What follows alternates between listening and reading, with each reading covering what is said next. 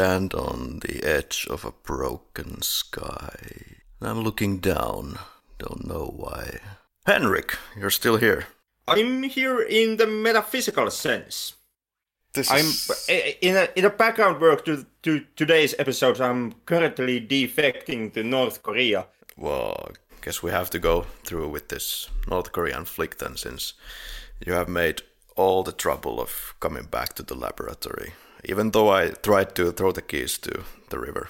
Well, I, I wasn't given much choice. Have you seen the interview, the 2014? Oh, yeah, you mean you mean the American comedy? A North Korean edition, yes.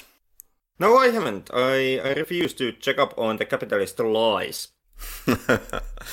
I checked it for a few minutes, but um, it looks like I'm not going to be a big fan of this film.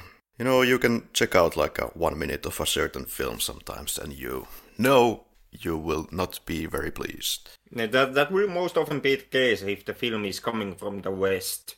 So, am I sensing some communism thoughts here tonight?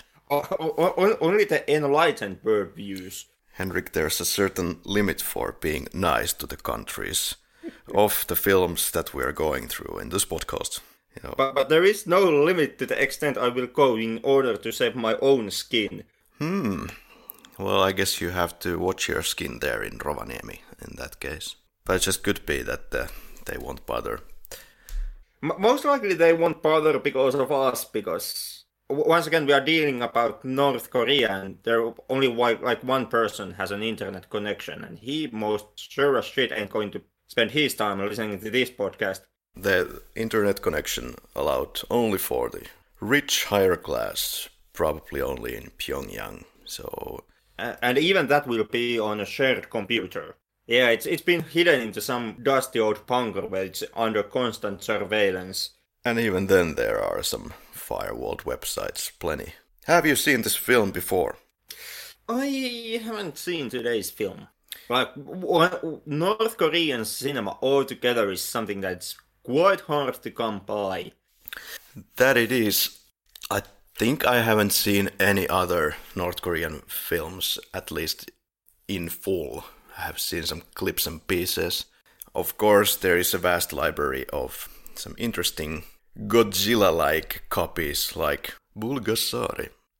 One of those films uh, directed by the couple that was hijacked, or mainly the man of this couple. Which I, I have to point out is completely fake news and nothing of the sort ever happened. It's good that we have our facts straight in this podcast. yeah, I had an accurate record here that basically, for example, today's film, it the director was Kil In Kim. Yeah, and uh, the story goes something like this: that they were kidnapped. First, the wife was kidnapped, and then the director himself went to look for his wife in Hong Kong, but was kidnapped as well, and they spent several years inside North Korea, forced to, to make movies, and finally they got their chance to escape when they were in the Vienna Film Festival, snuck up under the guards' noses, took a taxi, and went to the US Embassy. So, of course, a lot of what they have told is relying upon their own testimonies, but they do have this recording that they allegedly did record while in the company of Kim Jong il. Which is fa- famously, as known, it is a CIA lies, and the recording is completely manufactured. Of course. Nothing I... of the sort ever happens. But yeah, that is kind of the crazy history behind today's film. Yeah, because this director is also the uncredited director of this film. I do not know. Uh, it was very hard to come by any proper information on this movie, but most likely this was directed solely by him, and the directing mantle or title in the film, anyway, was given to Kil In Kim, and the proper director was probably the, the South Korean uh, Sang Ok Shin. Like I said, it's hard to actually confirm, and it is something that we unfortunately are forced on to go completely on hunches. Well, the guy had a career in South Korea and then suddenly went to North Korea to make films. I don't think he was that big of a fan of uh, Kim Jong Il that he would take the leap to go there to make movies and then come back. No, but to confirm that he actually is is the real uncredited director of the film, that is kind of a hard. Uh, you can't actually get that much proof, like solid fact proof on the matter. Not for this episode, anyway. Probably the truth is out there. I, I would hazard to say that the truth is something that you can never actually completely find on, on this subject because it, it depends on who you are asking. If, if you ask from North Korean officials, obviously nothing of the sort ever happened and the couple simply defected to North Korea. And Sang Ok Shin would not have taken part in directing this one. Yeah, well, if you ask from Kim Jong il, in his honest opinion, Sang Ok Shin came to North Korea by his own will but take it with a huge truckloads of salt. But the point that I'm I'm aiming at is that even if you are forced to take everything uh, with a grain of salt, actually verifying any statement is pretty hard one because North Korea kind of has a counter argument against every argument you can propose against them. If you if you go with the kidnapping narrative, which most likely is what actually did happen. North Korea is the first one to actually denounce every such accusations, and they are quickly to point out that Sang Ok Shin and his then ex-wife were kind of repeatedly allowed to leave North Korea, of course under surveillance, which most likely would be spin that it was on their own protection, but were still allowed to leave it, for example, to take part in cinema festivals whenever they were actually presented rewards for the films they had made. It's those weird cases where there is this unofficial truth that most definitely holds water and is what happens. But if you try to pre- present it, if you try to make an actual accusation, the official side can manufacture enough fake evidence to support their narrative, and overcoming that fake evidence becomes actually quite impossible. True. But if we listen to Sang Ok Shin, in his own words, he tried to escape twice from North Korea when he was captured and taken to North Korea. And after that, he was sent to prison for two years was re-educated and once it was deemed that he is re-educated enough he was given more freedoms and uh, began directing and after that when they finally managed to get out of north korea he managed to get out of north korea with his wife they got to the us embassy as said and did live in the united states for two years looks like solely for the reason that Sang Ok Shin was really hesitant to go back to South Korea because uh, he didn't believe that the authorities would believe the whole kidnapping story, which is quite incredible, I have to admit. But why not? Um, yeah, it, it, it is and it isn't. Like, once again, the hostilities between the two Koreas, they are so high and they're defecting from one side to another and counterwise it is such a politically loaded subject that I it's kind of easy to believe that both nations regard such talks with a heavy grain of salt and are paranoid to a point in believing basically anything that goes around when it comes to defecting or being kidnapped. And in, that sense, South Korean officials they I, I kind of can agree with Sang Ok Shin's fears that the South Korean officials they could have also taken the stand that Shin would have simply defected and would not have been kidnapped. So yeah, in order to give some background in, in into the basically the two players of, the whole kidnapping narrative, both Shin Sang Ok and Choi Eun Hee were both they were both kind of a heavyweights in the South Korean cinema back in the 1970s or ni- 1960s, before, before the 1970s. And this was most likely the time period because of why they actually caught the eye of Kim Jong il in the first place.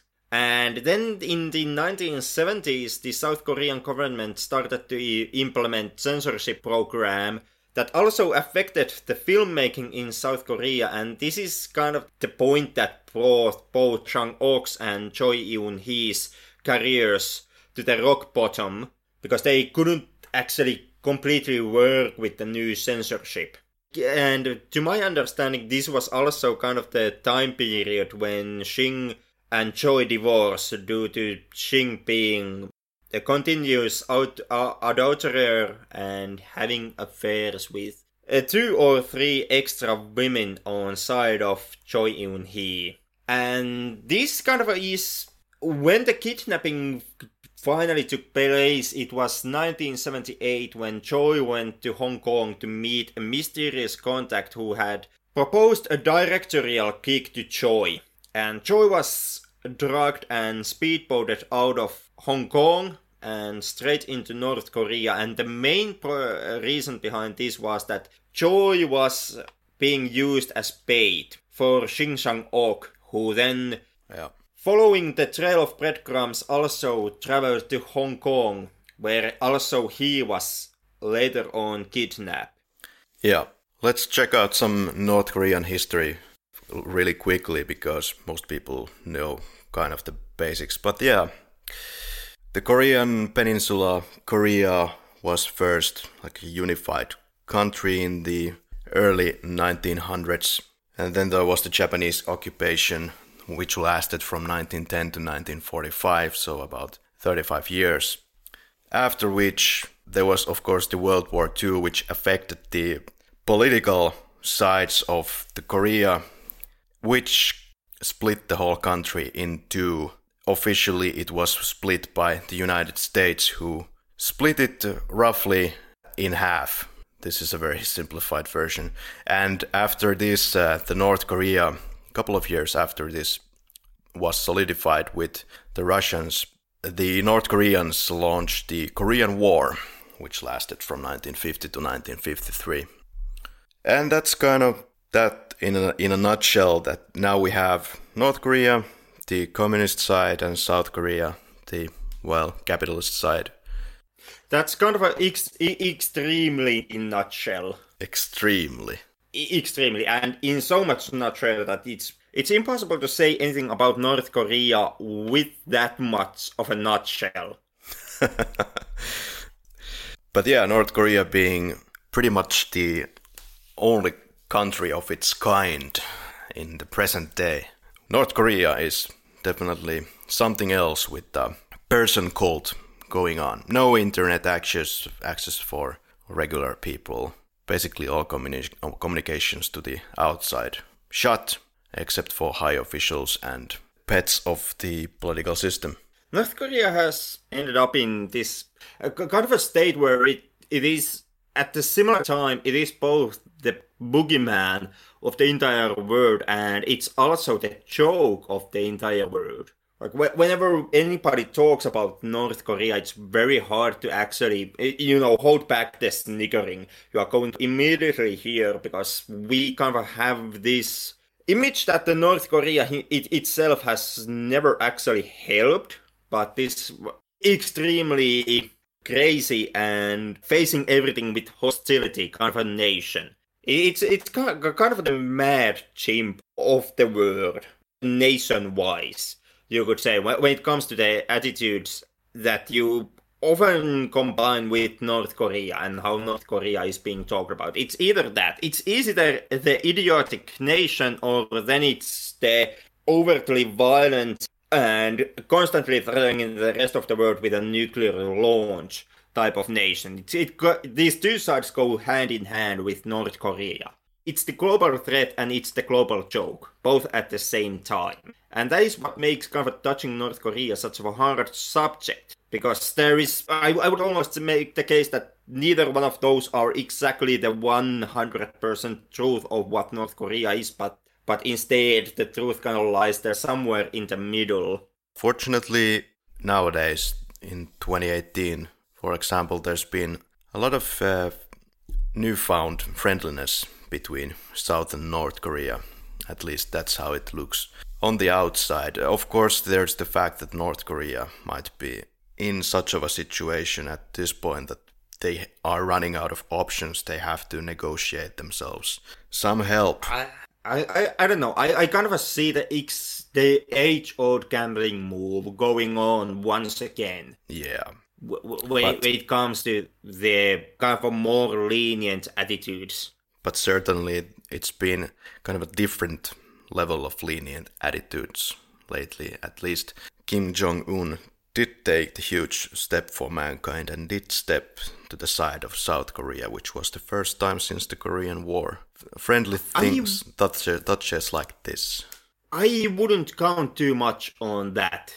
To me, it uh, and once again, this comes from a film podcast side and not from a high-paid political analyst. But to me, it was kind of an empty gesture from Kim's side because there, there is kind of this puppet theater that I feel we have seen when it comes to North Korea and the global theater in that sense, in the sense that it's easy to see why the narrative would play out as it has now, and it's easy to kind of see that this is something that has also played out in the recent history. The way how I approach the situation when, when it comes to what has now happened in the Korean Peninsula and with the attitudes between North and South, I'm seeing a repeated behavioral pattern in one way, in, in the sense that North Korea likes to play this fast and loose game where it first it comes out with guns blazing and makes these extremely hostile threats and it lets the fear and the anxiety to play out on a global scale where everybody starts to once again be afraid of what North Korea would be doing next. And one, once the anxieties hit the high point, then the North Korea starts to be more lenient. It starts to, to once again slide back into that more diplomatic role. It starts to make diplomatical openings. Like, for example, with Kim Jong un, who first declares that, that North Korea is going to drive once again extremely hardly its nuclear plan. Yeah, I'm no stranger to the to the yo-yo game that the North Korea has been playing. I've seen it happen, and it's happened eh, ever since the Korean War, basically. But what I've seen now is kind of a, something that I haven't not seen or read before. Whether or not it will mean anything, we'll see. But Kim Jong Un, for a long time, didn't have basically any kind of friendly relationship or contact with China. Now that is happening. There's contact happening with Donald Trump at the moment, which is quite something. There is that stepping into the South Korean side. There is a lot of uh, uh, publicity, interviews of Kim Jong Un. It's the first time, as far as I know, that any of the North Korean leaders have come on to show their face in front of the Western press. So it's something, but what that something will move into, who knows, really. Probably somebody who is uh, not doing a film podcast. Then again, when it comes to that, and when it comes to, like you called it, the yo-yo game, which I would say is pretty accurate description on how North Korea likes to play its politics, you kind of have to remember that Kim, Kim Jong-un still is relatively young leader, at least in the form of, of the supreme leader of North Korea. And in that sense, Kim Jong-un really hasn't had that much time yet to play the yo-yo game. And mm. what, what we are now seeing, like you pointed out, what, what we are now seeing is Kim Jong un's first lenient approaches towards America and towards South Korea, but at the same time, this is on the timescale of what, eight years that he has been the supreme leader, so there hasn't been that much time yet for him to play the game. And at the same time, if the reports when it comes to capabilities of the Hwasong 14 are true. And if it's true that North Korea's ICBM program has finally advanced and they are finally reaching the launch capability to reach as far as Alaska or as far as the United States. Like, and what I've understood at, about the situation is that they have now the missile capacity to launch a long range missile attack They have the missile. The problem at this point is that they haven't yet have small enough nuclear component for that missile so that they can have an active nuke. They have the launch capacity, but they don't have the nuclear bomb to tie into the missile so that they could ha- launch a nuclear missile. And that is the only problem they are now tackling with. So, in that sense, at this point, it kind of even makes strategic sense for Kim Jong Un to finally start to take the more lenient approach because in a way, North Korea would have already achieved what it was achieving all the time. It has achieved the launch capacity, and because of that, it no longer has to play time and try to keep the situation on a manageable level while they are studying their way to reach the launch capability. How lovely it would be to have a North Korean defector here joining in this podcast. Maybe next time when we have plenty more listeners. It, it actually could be more interesting to have actual North Korea to take part or, or the podcast. Maybe someone on the state side to tell us ex- extremely how how badly we are misreading any given film that we are touching upon on this podcast and how we are simply spreading the capitalist lies. Even better. But I, I, I fear that there would be too much of wanted control for the editing booth, so maybe not. But yeah, let's not do that political podcast anytime soon. well, we we kind of kind of a, I, I would say at this point it's kind of too late to have any hopes that we wouldn't end up in making a political podcast because these episodes many often they kind of have that split meaning between a movie podcast and between a political podcast. Don't think we take uh, any sides, but I think it's great that we give a little bit of background to the countries that the films are coming from. About Hong Kil-dong. Well, Hong Kil-dong Jong is a Korean novel. It was written during the Joseon dynasty from 1392 to 1897. So th- this book is about the illegitimate son of a nobleman and his low-born concubine. So a bit of a background of that is probably in order, at least in China, and seems like also in Korea in the past.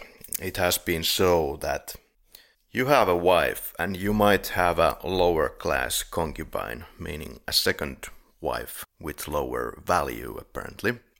And in the book, there is the lowborn concubine son who has supreme intelligence and supernatural abilities, and steals from the rich and corrupt, often compared to Robin Hood Henrik, which makes sense.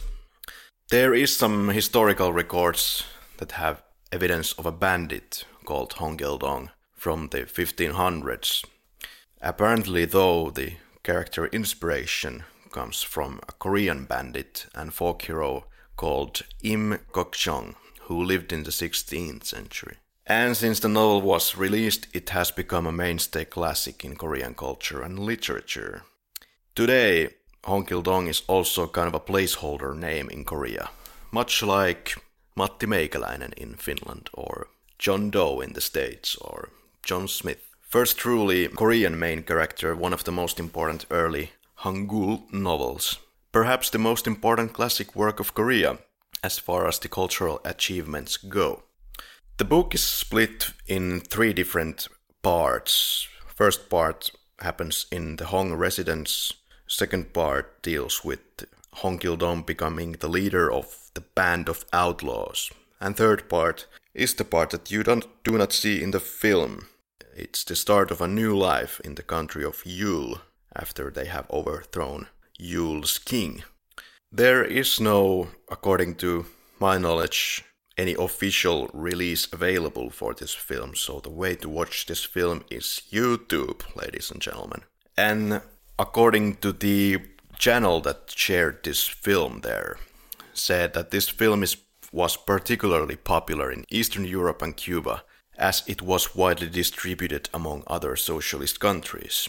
Which is kind of surprising when you actually finally see the film and you start to actually notice how a long time for its running time, the socialist messaging is kind of extremely subtle here. I don't get this really as a propaganda film. And maybe It in that sense, does it's have the elements if you know how to look for them. okay. I guess we get into that in scene by scene. But once again, you're not actually seeing it as a propaganda film. It very much plays, I, would say, it very strongly plays into the director's capabilities here. And of goes to show you exactly why Kim Jong il originally wanted to have the pair, and most notably Sang Ok Shin kidnapped into North Korea. That they would not make propaganda films. That they would make more subtle propaganda films. Why would he want You, that? I mean, that uh, You mean because uh, the audiences were getting bored of the extremely obvious propaganda films? Precisely that, because everybody was getting bored at them, and even Kim Jong Il himself was kind of ashamed of the typical narrative and the typical way how North Korean films were made.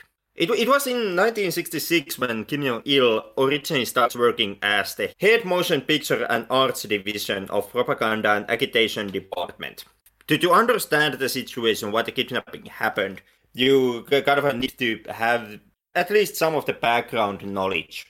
And during this time, Kim himself was, like us, he was a fellow cinephile, and he took part in producing s- uh, s- uh, some of the North Korean cinema. And this made hmm. uh, like animation and dramatic war films and stuff like that. And this made in part it this could actually explain where that North Korean stereotype about Americans, for example, come from, the big-nosed Yanks, as that was something that was kind of seen in the North Korean animation at the time. But what Kim Jong-il himself was noticing was that the films that North Korea was producing, they were, even on his his opinion, they were pretty wooden and kind of a goddamn boring to a point where he, I guess, accidentally ended up going as far as giving a praise to capitalism, as weird as it sounds. Kim Jong il has been noted to going on for the record on saying, when I watch our films, they are also dogmatic. Why do our films always have the same ideological stories? Why are there so many crying scenes? Frankly speaking, the reason is that in the South they work hard because they need to make money to feed themselves. It's a result of blood, sweat, and tears. But in here, people are simply happy and comfortable. No one whips them onwards.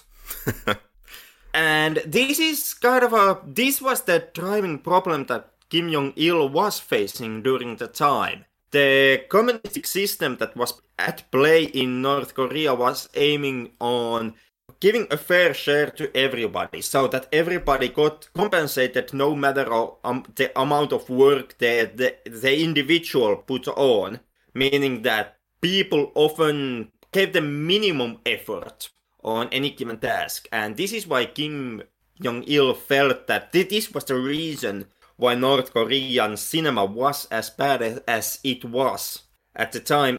And the ma- and the reason behind Sang Ok Shin's kidnapping was precisely to change this fact, because Kim Jong Il couldn't find any way to actually fix the system itself. He couldn't go against the communistic dogma and the communistic system and start to implement capitalism. So he did the, I, I guess, next le- best logical thing, which was simply to kidnap new blood into the cinematic system of the North Korea.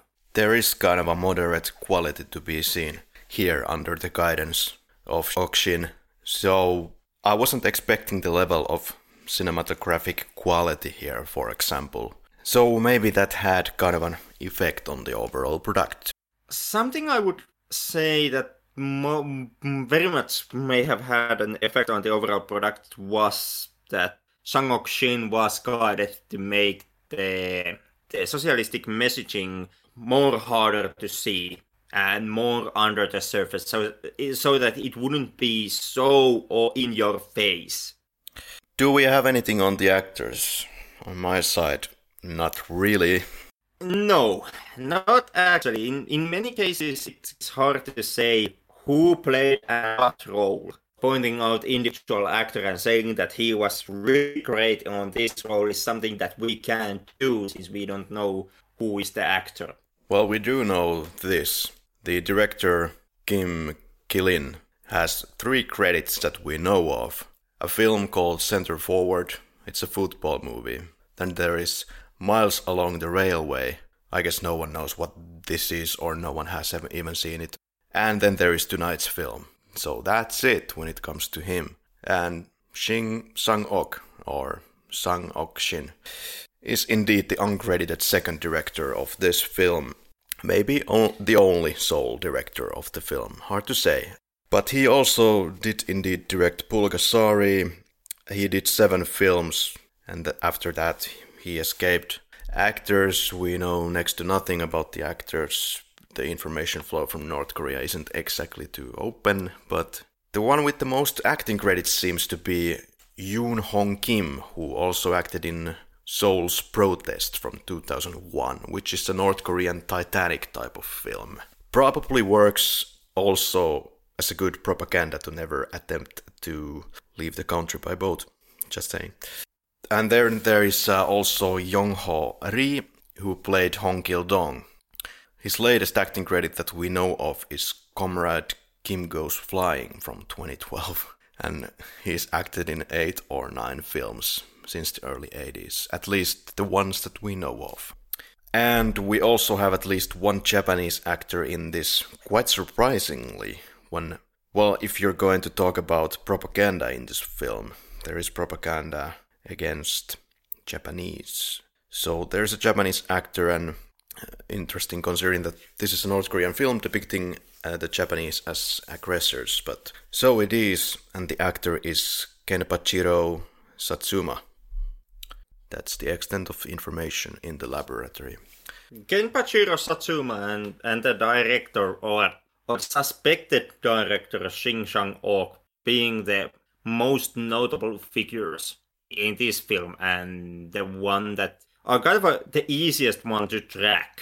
With Satsuma, it, it is it, would most likely be the Japanese Godzilla films, and with Shanshin Ok, it would be the, his directing career, even though even that one wouldn't be that easy of a task because most of his career was made in in South Korea, and then possibly depending on exactly how many films he did there, also in North Korea, and then there were one directorial job in in US and two production jobs. That being the Three Ninjas movies. The first one which he directed, and the two sequels that he produced. Henrik, would it be scene by scene? Oh, I guess it could be scene by scene. The film starts with the kind of a North Korean version of a Paramount logo, or something like this. One of those statues out there in Pyongyang, I believe, from which we get to the introductory phase of the film, which seems to have no audio in the first 5 to 10 seconds, and then you hear this kind of a, well, laughable sound effect of water. So we are going to have some pretty cheap sound editing in this film, which is kind of a hallmark of of uh, ninja films and we established that the ninjas also claim to be magicians. I guess this scene could be the ninja fight from later parts of the film, or it just could be seen as an introductory. But it's pretty well executed. I enjoy it. It takes you into the film pretty well. I thought it was pretty cringeworthy and stupid, to be completely honest. Well, we are dealing with an old film and we're dealing with ninjas and kung fu, so I I would expect cringeworthiness all the way through. Yeah, but Hong Kil-dong kind of a, is on its own league, especially during the opening scene. When, when it comes to basically the tropes of the 80s kung fu movies. The first offense here is, like you point out, it, it is the terrible sound design, which comes play already in the opening scene, and it, it is very strongly present in basically every fighting scene throughout this film. Mm. Where they try to make make the action kind of more exciting, more out there, more dangerous with the sound editing by giving whips and crush and all the other sound effects into every goddamn hit, no matter exactly how slow or non-hitting those hits appear to be, and it actually comes quite graining as the film goes on. But right here in the opening credits, it's it's just stupid at this point. It's not yet irritating, but it is stupid. And then there is also the fact that Hong Kim presents himself as the traveling fluidist,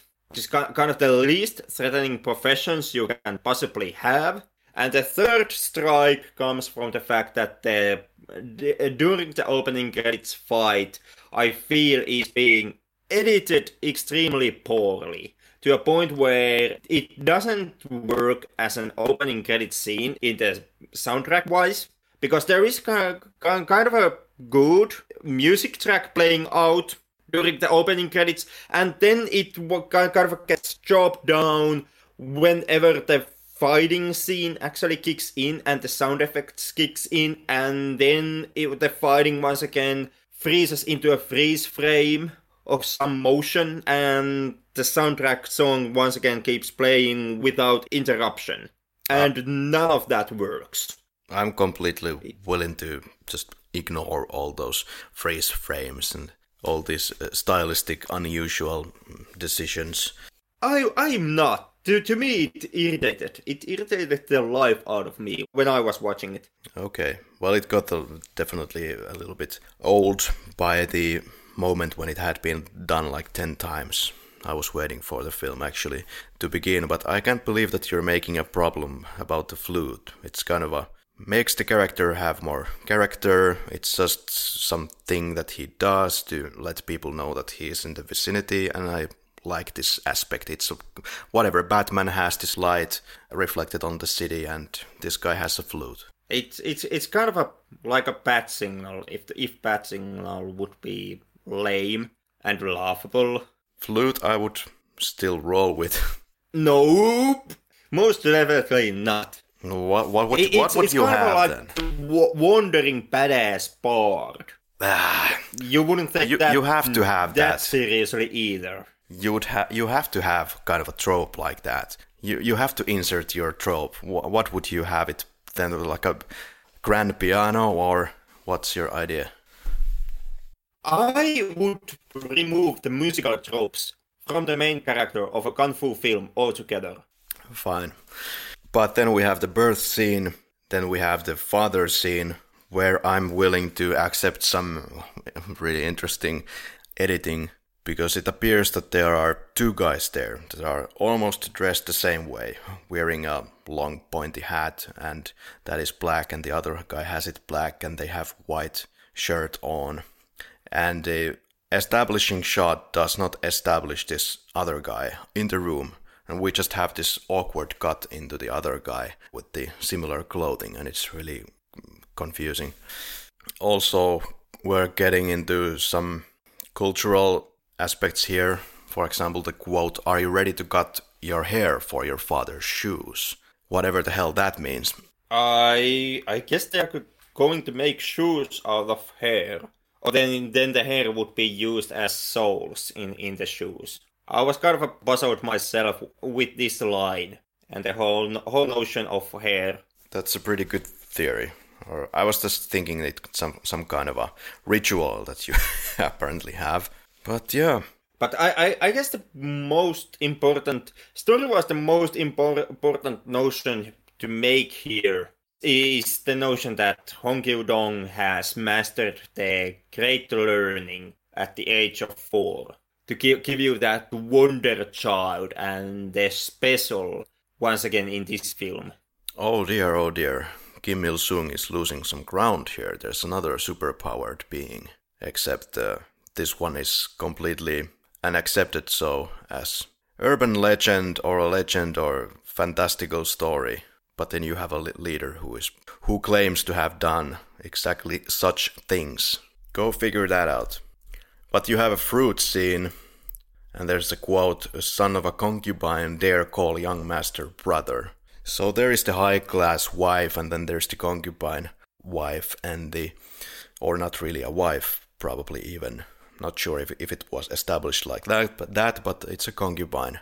And uh, the noble mother is angry that her daughter addresses the son of the concubine as brother, where we already then established that this wife is going to be a bit of a pest throughout the film, or a villainous character. Uh, kind of the main villain, as far as this film does have a main villain or main antagonist. Yeah. The noble mother is she is mostly a background force throughout the film. Most of the obstacles that happened, or the most of the enemy parties that appear throughout the film, they are not connected to the mother that strongly. The the first party being the uh, that being the thieves are the only one that has a direct connection to the noble mother. But at the same time, the noble mother is the only bad character that gets carried over throughout the film as a bad person. And whose maltreatment of Hong Kil Dong's mother is a plot point and a point in the narrative that is being constantly being returned to. Lord Hong is talking something about uh, organizing a house for them, for Kil Dong and his mother. And uh, Lord Hong is informed that the robbers are rampant in Pyongan province as the magistrates plunder people and peasants can't farm due to compulsory service. So, to investigate, Lord Hong is asked by the king to, to go where the robbers are to pacify them, as it's put. At least in the subtitles, which are kind of not of the highest quality sometimes. I would still kind of make the case that the, to me these appear to be still the official subtitles. Could be. I have no idea. I, I didn't get the reading that like at the time uh, there there were moments when the subtitles were kind of a such of a high class that it no longer read to me like like a fan sub. Well, there are a lot of very interesting word choices and you could be kind of screwed in trying to pick up colloquial language in those moments. And I'm not sure if there are even subtitles officially made for this film, but could of course be. I don't know.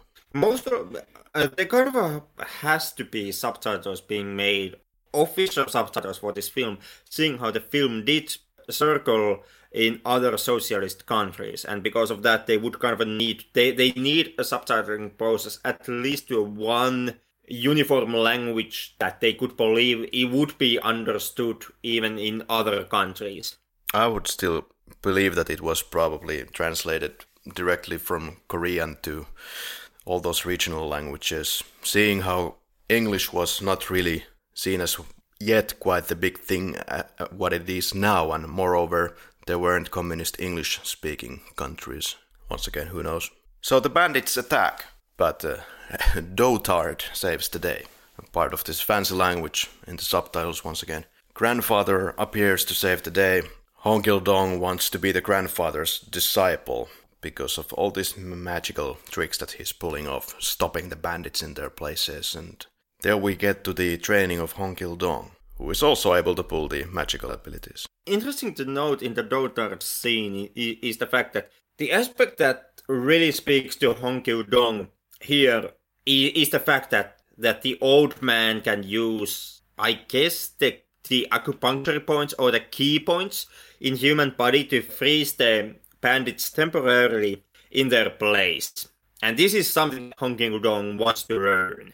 Like this is the absolute power that speaks to him.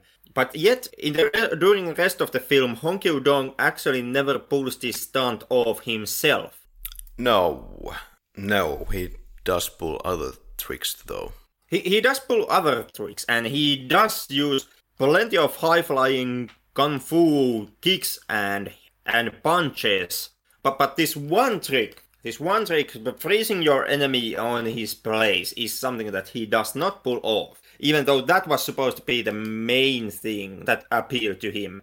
Also, something that I guess needs to be noted is that the bandits attacking here on, on, on the bandit attack scene have been hired by the high class mother. Indeed. And this, yeah, and this is kind of the only way how the high class model. Since I made the case that she is the main antagonist and the main bad guy figure in the film, this is the only way how she ties into these proceedings and how how she ties into any of the factions that are played as villains in the story. Followed by hitting a chicken with a stick and with this uh, laugh that is starting to sound like it's done by the same guy in the voice booth because it's always this very controlled. also, when he wets the bed. very funny. And gets the flute from his grandfather, the origin of the flute, followed by adult face training. Now the jumps are in great form. He can jump over trees no problem. Kills a deer with one stone throw and off it goes into the grill. Followed by We See the Bandits Once Again.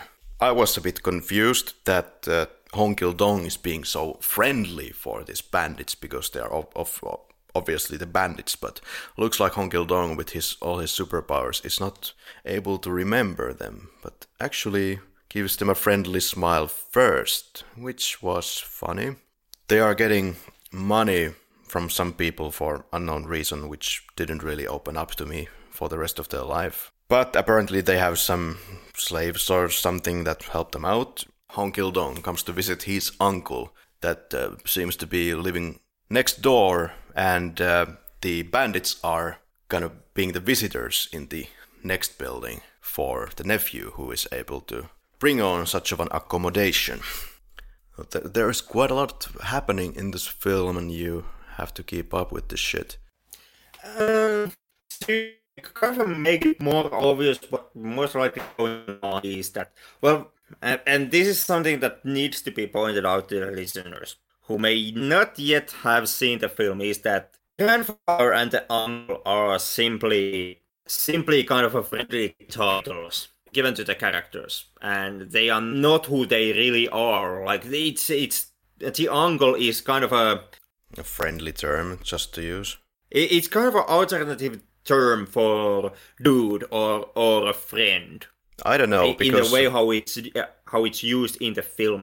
Hong Kil Dong is not meeting his real uncle. He's simply meeting a man who he is familiar with and who he has friendly ties with. And same with with the old master of kung fu, who Hong Kil Dong's grandfather. The char- uh, character in question is not Hong Kil-dong's real character. It's simply a title that Hong Kil-dong presents to him out of respect. How did you pull that off? Well, simply because nothing in the film actually implies in any way that Hong Kil-dong knows the old man, the grandfather. And same same with with this this character who Hong Kil-dong calls uncle. Well, I can I can go with the uncle. I can go with the uncle, but grandfather, I think, could I, go both I really ways can't still. go with but, the uh, uncle. Yeah, either. because when the film starts, it is being made clear that Hong Long he he uh, he is born in the city, and yeah, and yeah, and, yeah, and yeah. the mo- uh, that's what mother. I, that's what I that's mo- what I meant. It, it is being implied that the mother has also been living in the city, and when they leave the city originally, they are supposed to go to the unfamiliar territories. They are in the middle of the trip when the bandits attack for the first time.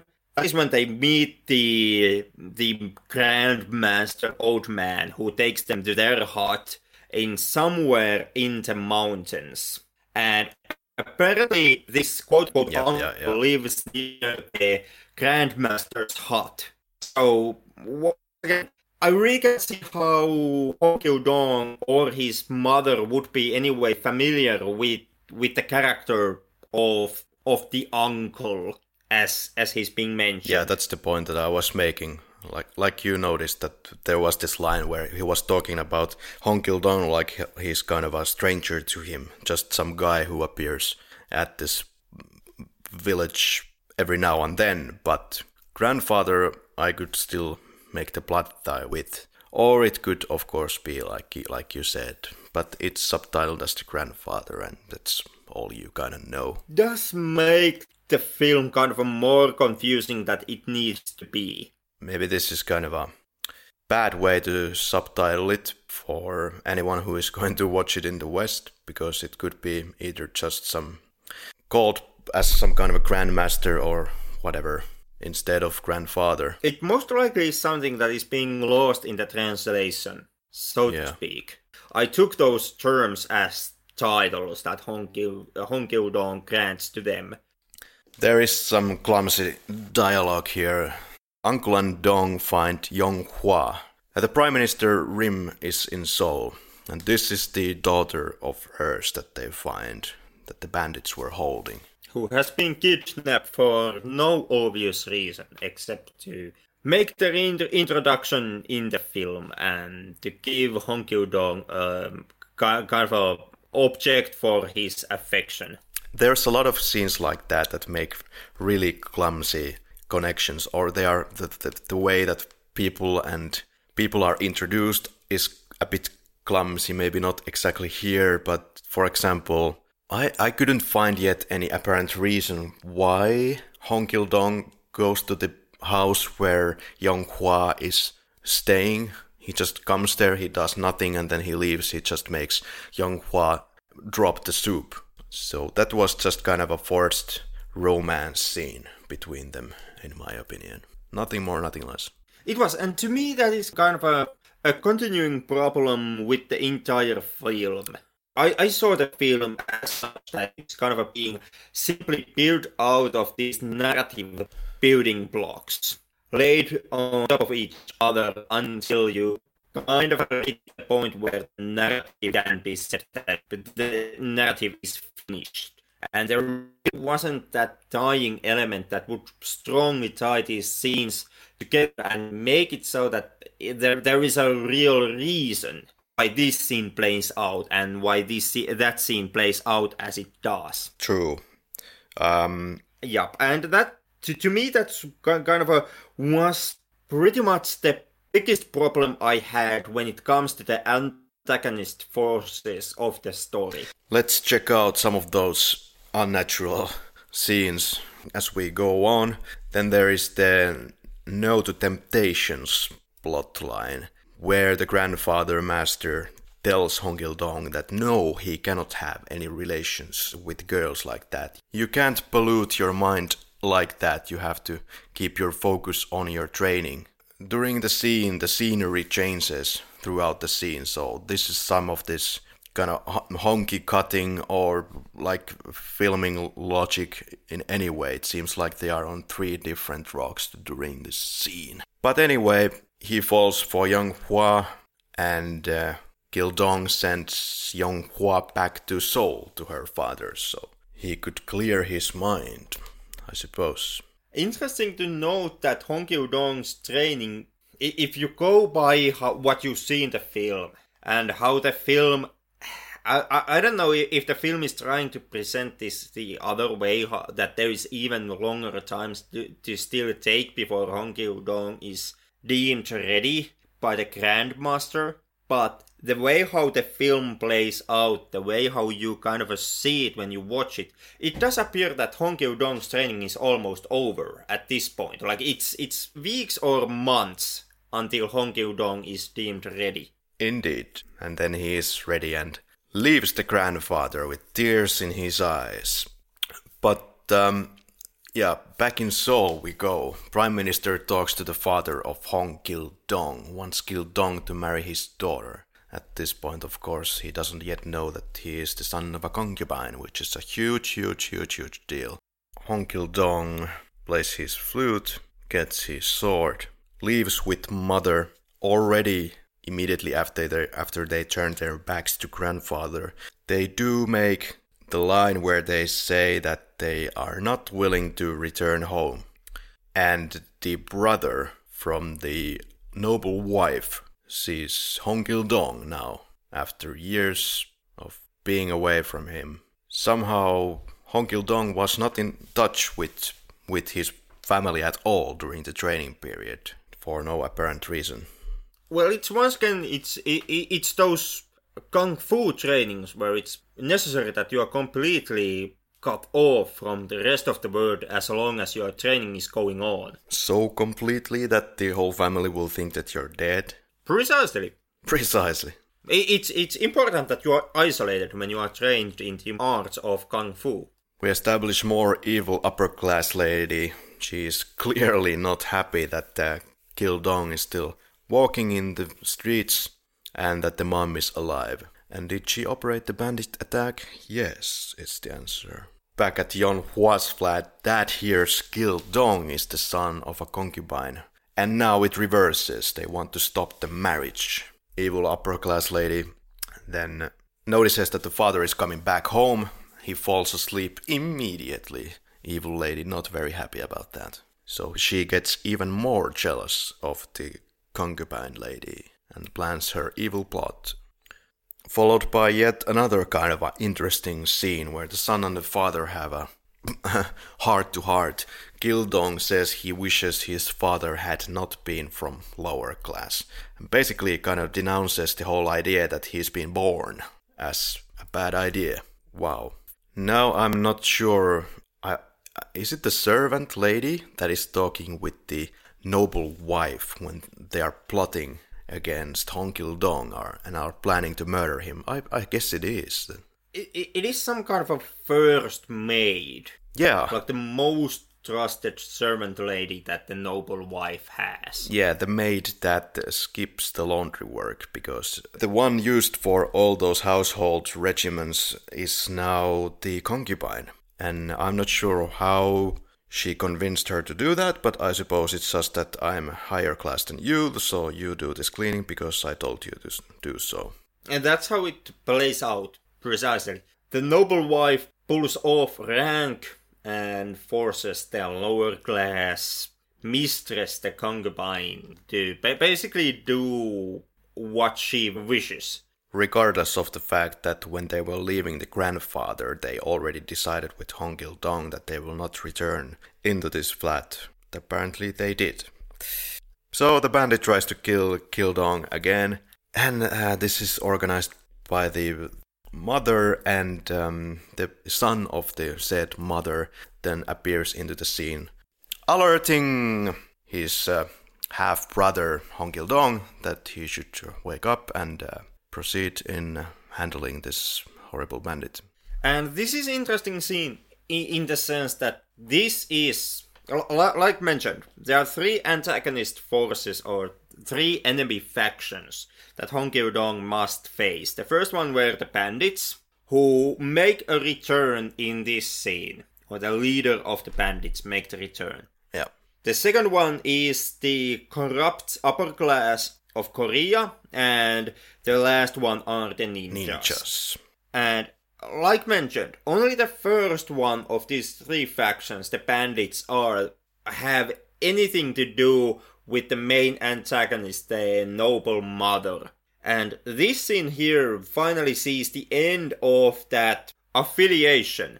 After this point in the film, the noble mother no longer makes any contact with any any of the forces at play. And the only way how she still is an antagonist and is a villain in the story is by mistreating Hong Gil-dong's mother.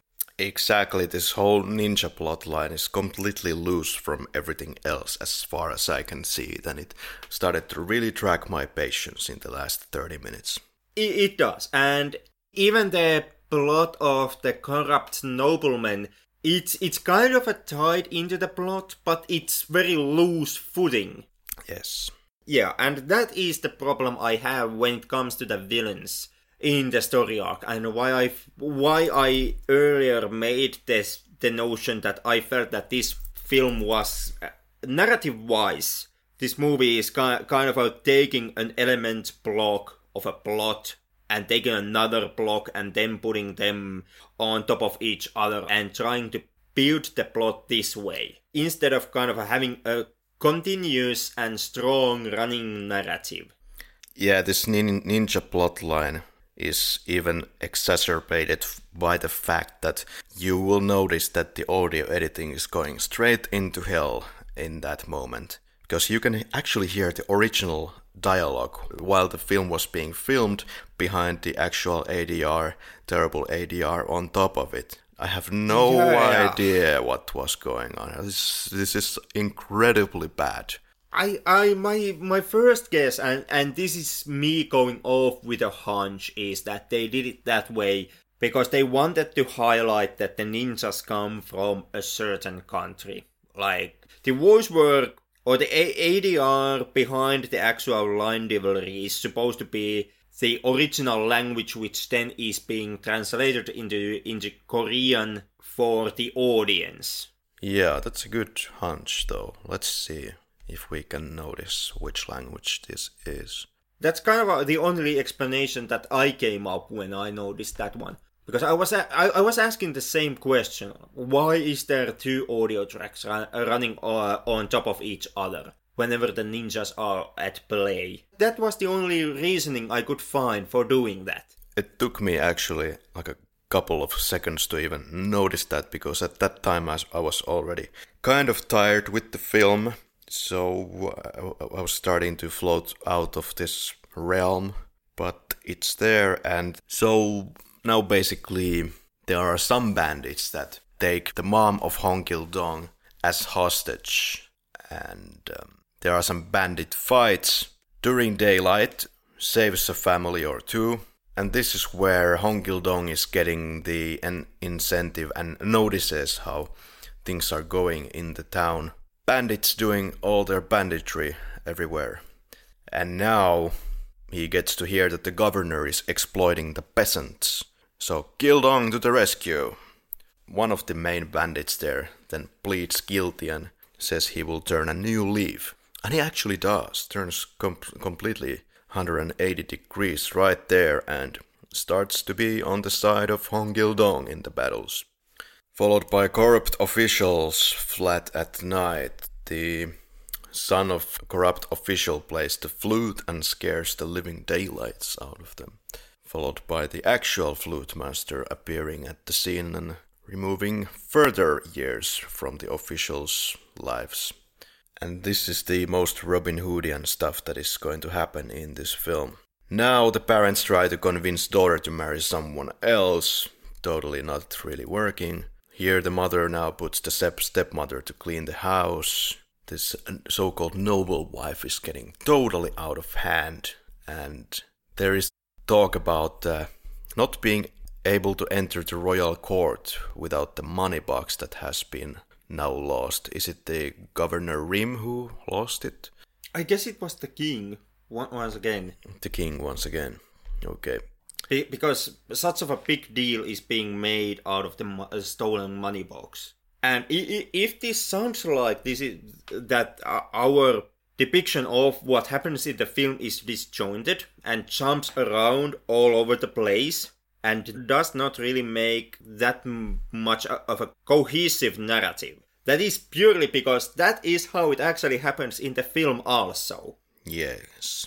the plot points are really this disjointed from each other. It's kind it, it, it does play out like the, there is an enemy faction A and something happens and all of a sudden an enemy faction B appears and then that comes into a running halt and then finally the final enemy faction appears and you deal with that and end credits.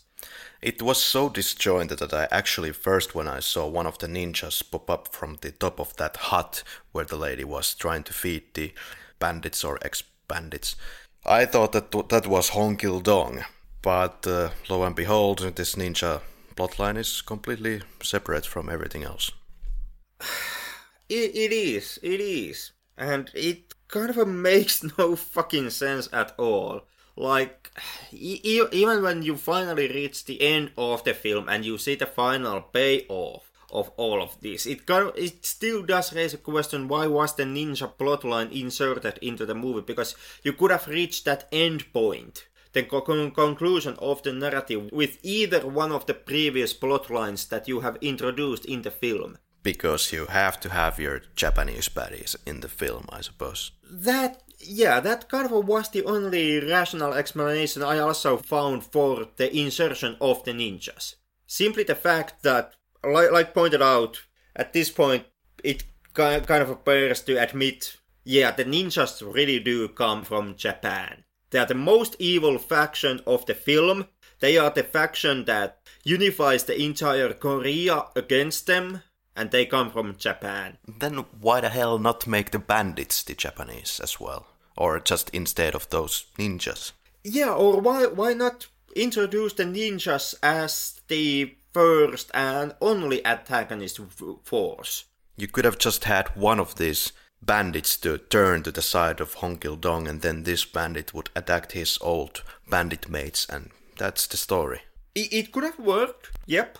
Or it, it could have simply been the corrupt officials throughout the film, and the conclusion of the narrative would have, you know, be achieved through removing the corrupt officials at the very end of the film. Right. Like it plays out in the Robin Hood storyline, where it's the, where, where it's the corrupt vice king of the land that is the main bad guy, and Robin Hood has to overthrow him.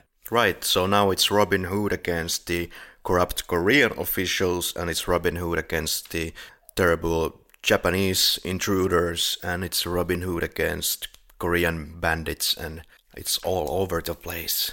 It is. Uh, also, because each one of these plot lines, the the thieves, the officials, and the ninjas, in the end, they don't come into a satisfying conclusion. In a sense that, in, that sense that that conclusion would be achieved through a logical and typical narrative. It, it's kind of like there is a situation and then it crashes to a wall, and that is the end point. Like they all of a sudden they reach the moment where they resolve the conflict. They sort of do, and they kind of give a different kind of ending than you would perhaps first assume would be happening, that the king would then be more accepting and then let this one wish go through that Hong Gil-dong wants to marry Young Hua.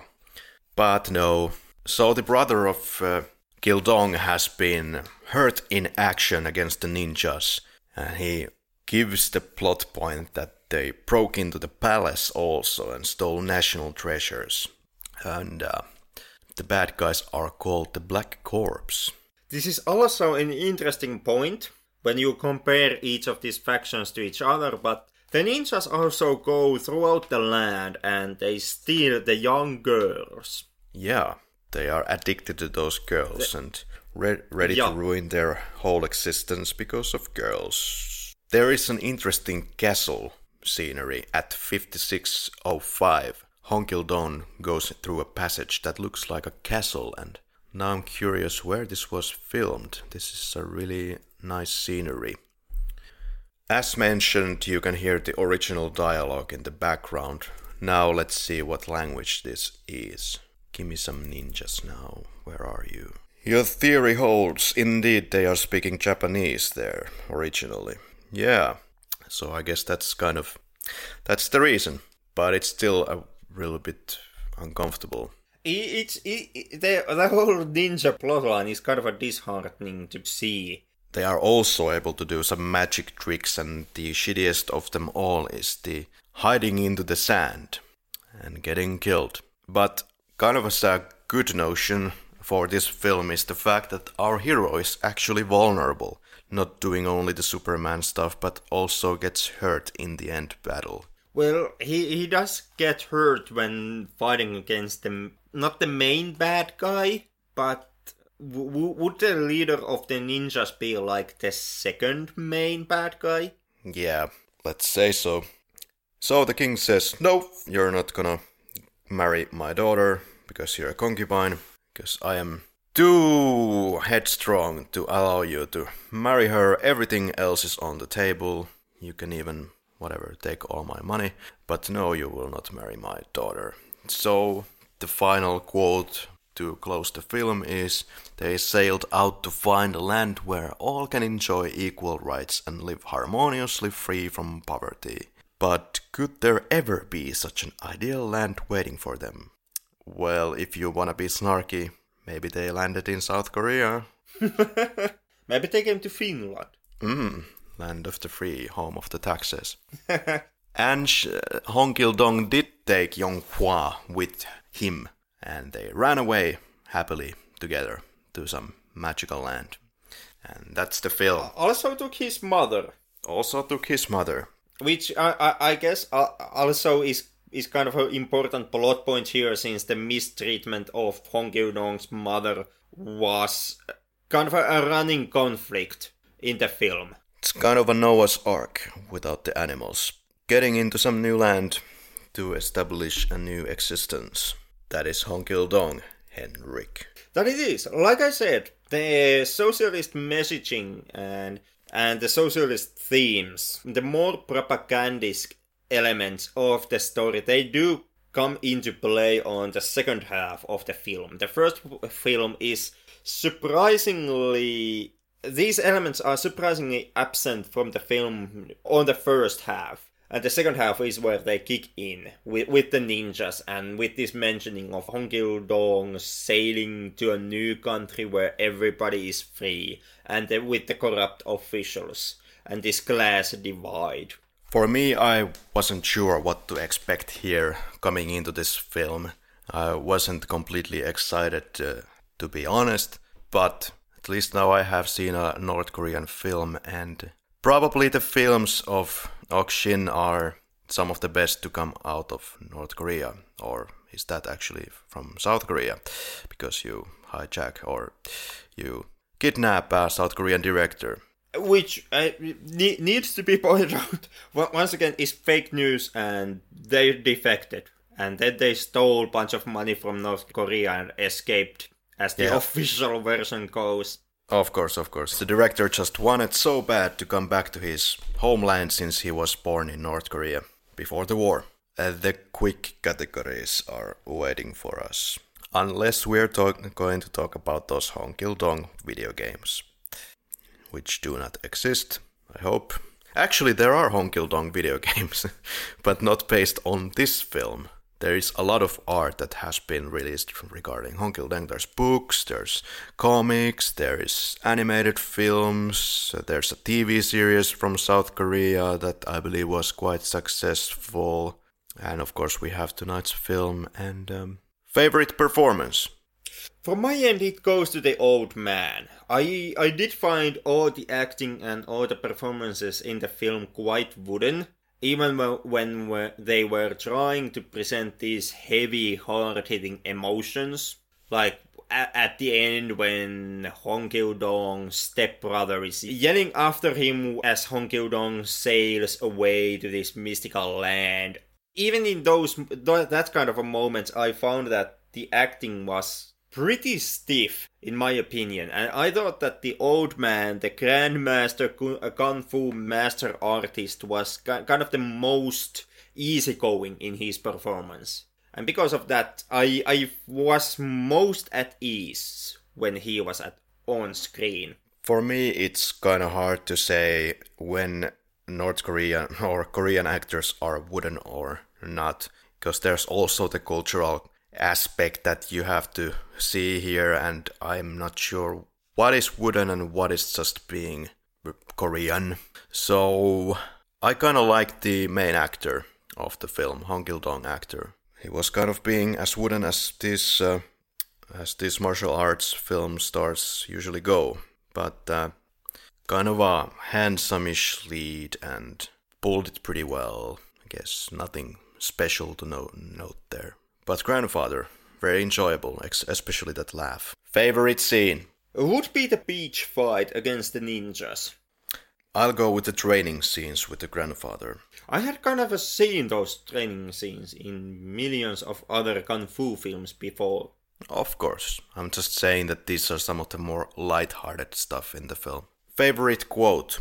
From my end, it, it, it would be from the end narration. They resisted the regime of the noble and made great service for their country, but all they got were maltreatment and contempt.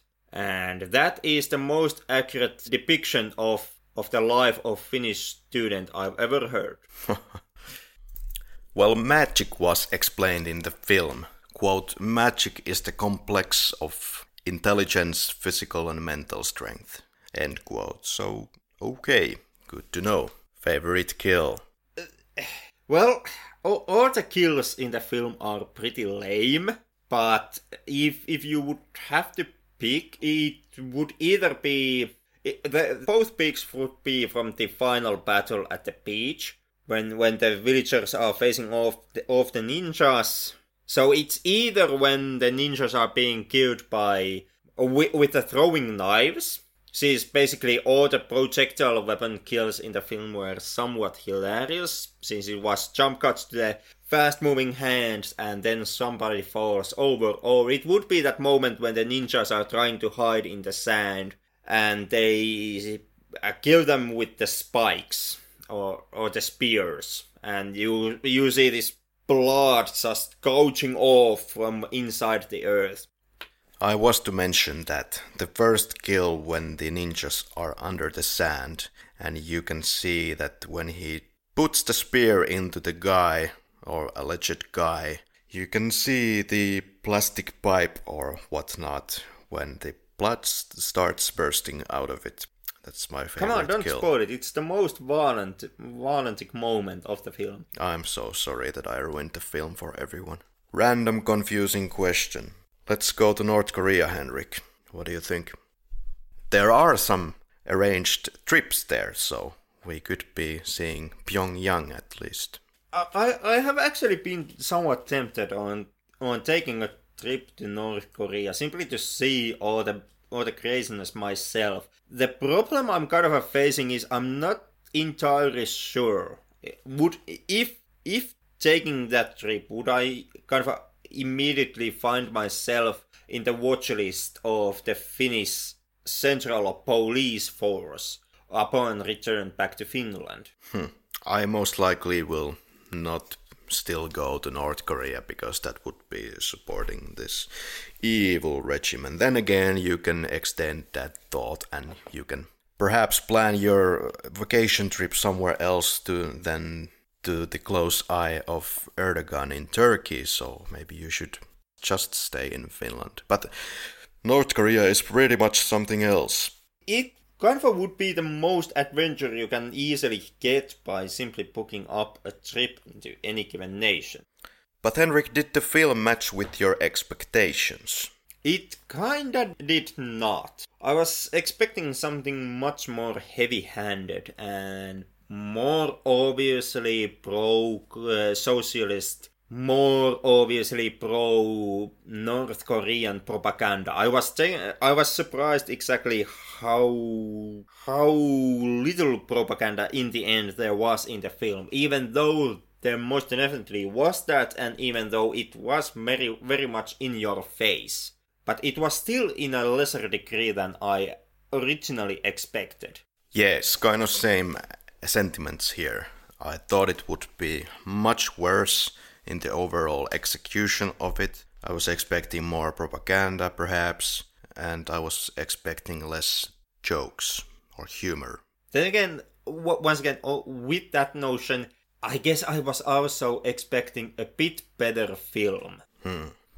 I think this is the best that you can get out of North Korea. We we might have I... to check on that in some future episodes. I, I, I don't know.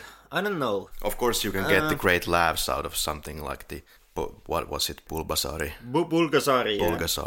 I I I would almost. I, I haven't seen the entire film. I also haven't seen Salt on its entirety. The kind of I I'm not sure. Is it the best, most well-regarded film coming from North Korea? But it was awarded in the 14th Moscow Film Festival for Best Actress. So I I I, I still wanna believe that you can get a better film from North Korea, and I would like to, and I want to believe that both Bulgasari and Salt would be better films. Nevertheless, this is one of the most recognized films coming out of North Korea. But first image that comes to mind of this film. To me, it's Hong Kil Dong as an adult jumping over the tree when he finally gets those iron brands off his legs. For me, it's when Hong Kil Dong and mother leave grandfather behind, and Hong Kil Dong has a tear in his eyes. What took you out? Well, the first thing was the opening credits, which I really didn't care for. Pretty much the last 30 minutes with the ninjas was dragging on my patience with the weird ADR. What, what the casual racism didn't save it for you? Nope. Come on, the fil- film was packing a hell of a lot on on you hating the chaps. I guess that works only in and around northern part of Korean peninsula. Yeah, wh- when when it comes to kind of looking at why why the ninjas are introduced, why the film makes a point of making the Japanese as as the most horrendous bad guys in the film. My first guess also would be that it would be harkening back into the days of the Japanese occupation in Korea and the hostile attitudes that Koreans still kind of hold over the Japanese for those times because the Japanese regime in Korea, as far as I've understood, it was extremely brutal. Yeah. and that would still be and and to me it uh, even uh, kind of explains the north korean mentality that exists in the country today. Because i see a lot of parallels between the north koreans and the mentality they have. This, this worship of quasi godlike leader figure and also the brutality and the totalitarian attitude they have this and this fascist nationality this belief that they are the best people and the most purest race on planet earth. And i see that a lot of parallels between that and the 1910s japan. Whichever the case, it doesn't take away from the fact that, in general, North Korea is an extremely racist country in its official rhetoric. Well, yeah, they are, and and once again, um, i it's it's kind of a that's an attitude that I kind of also tie into the history because when when Japanese uh, when Japan colonized Korea, they wanted to imprint on the Korean people this image that the Koreans were a subset of Japanese race. And th- this was done in order to kind of uh, lead the Koreans into joining the imperial cause of Japan and to make the Koreans more lenient towards the imperial cause. And to me, this is kind of a, something that that to me explains a lot of North Korean racism and other these nationalistic aspects of Korea Sure. to me, North Korea reads as this kind of a weird hybrid state between the old world imperial Japan and the Soviet Union mentality. You are very right about that weird hybrid, but what pulled you in? uh, what pulled me in? Uh, uh, I, I I guess some of the action was good Yeah, I think also that the choreography wasn't too bad. at times. I mean, if you at if, times I I thought it was absolute dog shit. if you look at the opponents, I don't think they are always that obviously waiting for the hit to come. As is as in many such films like this, you can see that they are just. If you instead of if you switch your focus from the main protagonist away to the antagonist side, then you can see that there are some really goofy moves going on. But it's also also here, but not as strong as you'd think. What pulled me in was certain relationships with the characters. Once again, I would rewind back to the good old grandfather. I had a good time there. Scissors of Sacrilege, what would you do to this film? I would. I guess I would try to rewrite the entire thing. Yeah. It's a good point that we have raised during the episode. There should be more clearly defined one antagonist side instead of three different separate parts doing their thing. So that, and the movie spends a hell of a lot of time on some certain frames, and I don't know why. It should keep moving a little bit faster. I also kind of now that you reminded me of, of the three antagonists in the narrative, I also felt that the narrative itself, like the main narrative point of the story, that being the class divide, the noble mother mistreating Hong Kil-dong's mother, and the fact that Hong Kil-dong can't marry the woman he wants because of the class ceiling, because of the class divide, I kind of felt that it was it was weak. Like that that structure would have needed something stronger into it. But I suppose this was a legitimate point to raise at the time. It, it, it may have been, but it still is kind of a weak narrative when you when you look at it. If the if narratively on this regard, if on, the only thing you have is that I'm being shit to your mom, and no, you can't marry the girl you want because of class. It, it's kind of like you can simplify it into a one sentence, and this movie lasts for one hour and 44 minutes. Yeah, it's too long. It's uh, it's about 20 minutes too long or so. Yeah, I would uh, do something about the whole ninja plot. Uh, try to streamline this thing. You don't really need to make it so complicated when you're doing a kung fu movie. May, may, maybe maybe take take the ninjas into the story as as the first antagonist and simply keeping them like introducing the ninjas in the beginning as the film does in the opening credits for Pete's sake and then just you know have the entire film as the ninjas being the bad guys. Ditto. You really know you're watching Hong Kil Dong. When? When the perverted chaps are stealing young women. Again like what we what have we been selling you to you Japan uh, uh, you really know you're watching Hong Kil Dong when when when I don't know. I, we've seen this millions of times already but with better execution. Yeah that that also. I mean th- this is almost like a film that is being directed by a guy who has been kidnapped and forced to direct a film. If if I were to be a parrot for myself I would say that it's once again you really know you're watching this film when you see this confusing confusing mix of different kind of antagonist plot lines. Three adjectives to describe Hong Kil Dong. From my end, it, it would be traditional, this meaning the execution of the film, and then traditional, now in the messaging of the film, and finally, kind of held back. Hmm. Well, it is confusing it is haphazard and its execution. And kind of what rises is this, yeah, I guess traditional is the best word for it.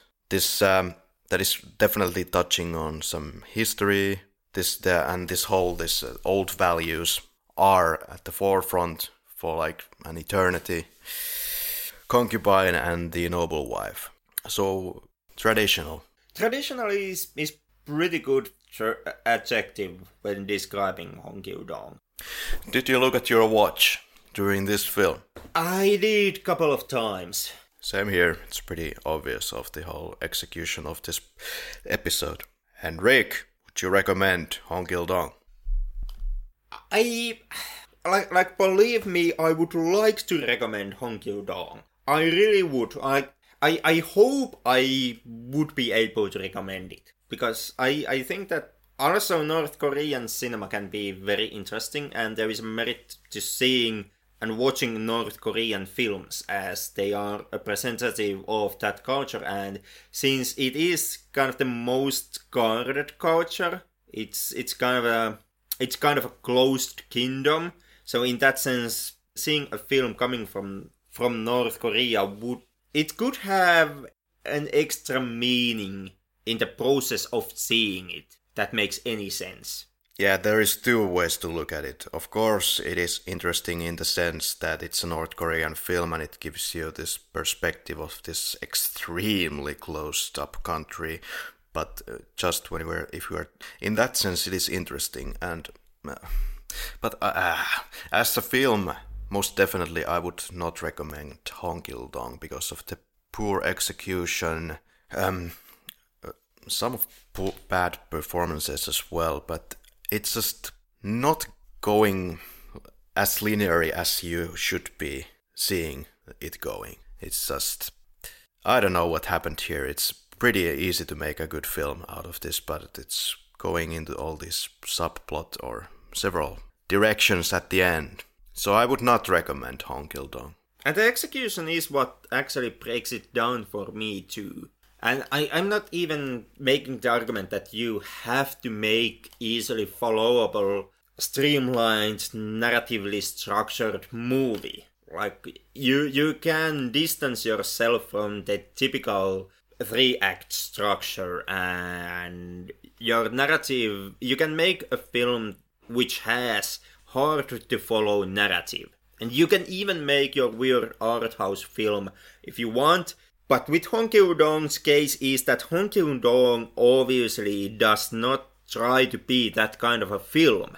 It, it tries to be very linear and very easy to follow film, but the execution is is like you said, it's so haphazard that it fails in being that. And on top of that, in many ways, Hong Kil-dong, it's kind of the Dead Poet Society situation where if you have watched kung fu films you most likely you have in at least in some capacity you have seen Hong Honky Dong you have seen all these building blocks. What you may not have seen that often is the socialistic class divide narrative and maybe not see not not have seen the Jap- Japanese people as being the most evil people in the world, like they are in Hong Kil-dong. But other than that, you you kind of have seen this film. You you have seen the poor kid who finds his sensei and gets trained into being the god master of, of kung fu and then using his powers to defend the people and you've even seen most of the stunts that Hong Kil-dong pulls off you you have seen the smoke bombs. You have seen the jumping over trees. You have seen jumping from one tree to the next. You have seen all these and because of that you have seen Hong Kil-dong. And unlike with Dead Poet Society Hong Kil-dong is not a good enough film to be watched if you have seen the uh, seen this type of movie already and because of that it's very hard to actually in the end find yourself recommending watching Hong Kil-dong. I can I can recommend checking out North Korean movies, but I still want I, I would kind of from what I've understood I would recommend checking Pulgasari or Salt. Pulgasari, well, it is probably entertaining because of how terrible it is technically. Yeah, and, and the socialist propaganda aspect or the socialist metaphor, I, I guess it's more smart in Pulgasari. So also, if you if you want to have your North Korean propaganda fix, I, I guess Pulgasari would do a better job. Yeah, I was trying to look for a film that doesn't have all these usual North Korean connotations, that it's loaded with propaganda, or that it is just ridiculous by the merit of its terrible effects or or that it, it's simply being entertaining by being so bad. But you can find your fix for that kind of North Korean cinema as well. Maybe next time. That said, this film has kind of um, made me interested in the South Korean Hong Kil-dong the Hero TV series from 2008, which is kind of the Hong Kil-dong story but with some modern uh, ideas mixed into it. Could be fun. Seems to have good reviews. Well, Henrik, how do you feel? We are still going strong with weird films. Uh, you, know, you, you can speak on your own end. I, I'm already getting uncomfortable enough to actually start booking flights to North Korea and escape Finland. I, I, I think I'm running out of the free soil where I, where I can run. We'll just have to see if Henrik will pop up here next week or has Kim Jong Un already sent his boats to, I don't know, or in this case, planes to catch you from Rovaniemi. well, I, I, guess at, at this point, all, all, that will be sent is just an intercontinental ballistic missile. so, if if Finland ever gets nuked out of face of the earth, you kind of can. This can be taken as a historical accord. What most likely was the cause? Yeah, the Flick Lab host. yeah. Was captured and uh, and started the World War. Most likely out of re- revenge for freezing his social benefits. Henrik, I think that's pretty much a good wrap up of North Korean cinema for this evening. Would it be time to sail out of this laboratory and go into the land of pizza and popcorn for the night? Most definitely not. I wouldn't touch that polluting capitalistic fluff. If we are sailing to somewhere, I absolutely demand that we sail into a mysterious country where there is no class divide and everybody can be free and equal. Okay, so I guess it's going to be just bulgogi and cold noodles for you. it will be a wooden shack and re-education for me. Thanks for joining us. And uh, Henrik, what is our next film? Oh, I have no faintest idea. Would it be Pippi Longstocking? I guess it wouldn't. Fuck that. so next week it's going to be Pippi Longstocking from Sweden, one of our international cinema challenge films that most of all my co-host Henrik is extremely looking forward to. So it's about Astrid Lindgren's book, and after the TV series, there has been some full films. One of them being. I guess we are talking about Pippi Longstocking for the Sjöhaven. Yeah, let's go with that. Well, anyway, it's Pippi Longstocking at the sea, following his father's footsteps as the pirate. Rar! Thanks for joining us. Hopefully, we'll see you next week uh, if uh, Henrik has not been completely re educated. Long live the lab, and uh, see you next week. Yeah, all, all praise our glorious supreme leader, Cory. I was not forced to say that on gunpoint. Is this where it's going to go? Like the flick lab full of uh, like a kind of a passive aggressive reminders that god damn it Cory choose some easier movies for this podcast the, uh, these these are the secrets that we did not disclose in our celebratory 50th episode that that shit is still going on. Oh do, do, uh, uh, am i hearing like uh, would you like to do a 50th episode part 2 by any chance? We should uh, god no no. Oh a- anything oh. except that. Oh. That, that, that, that is way too much re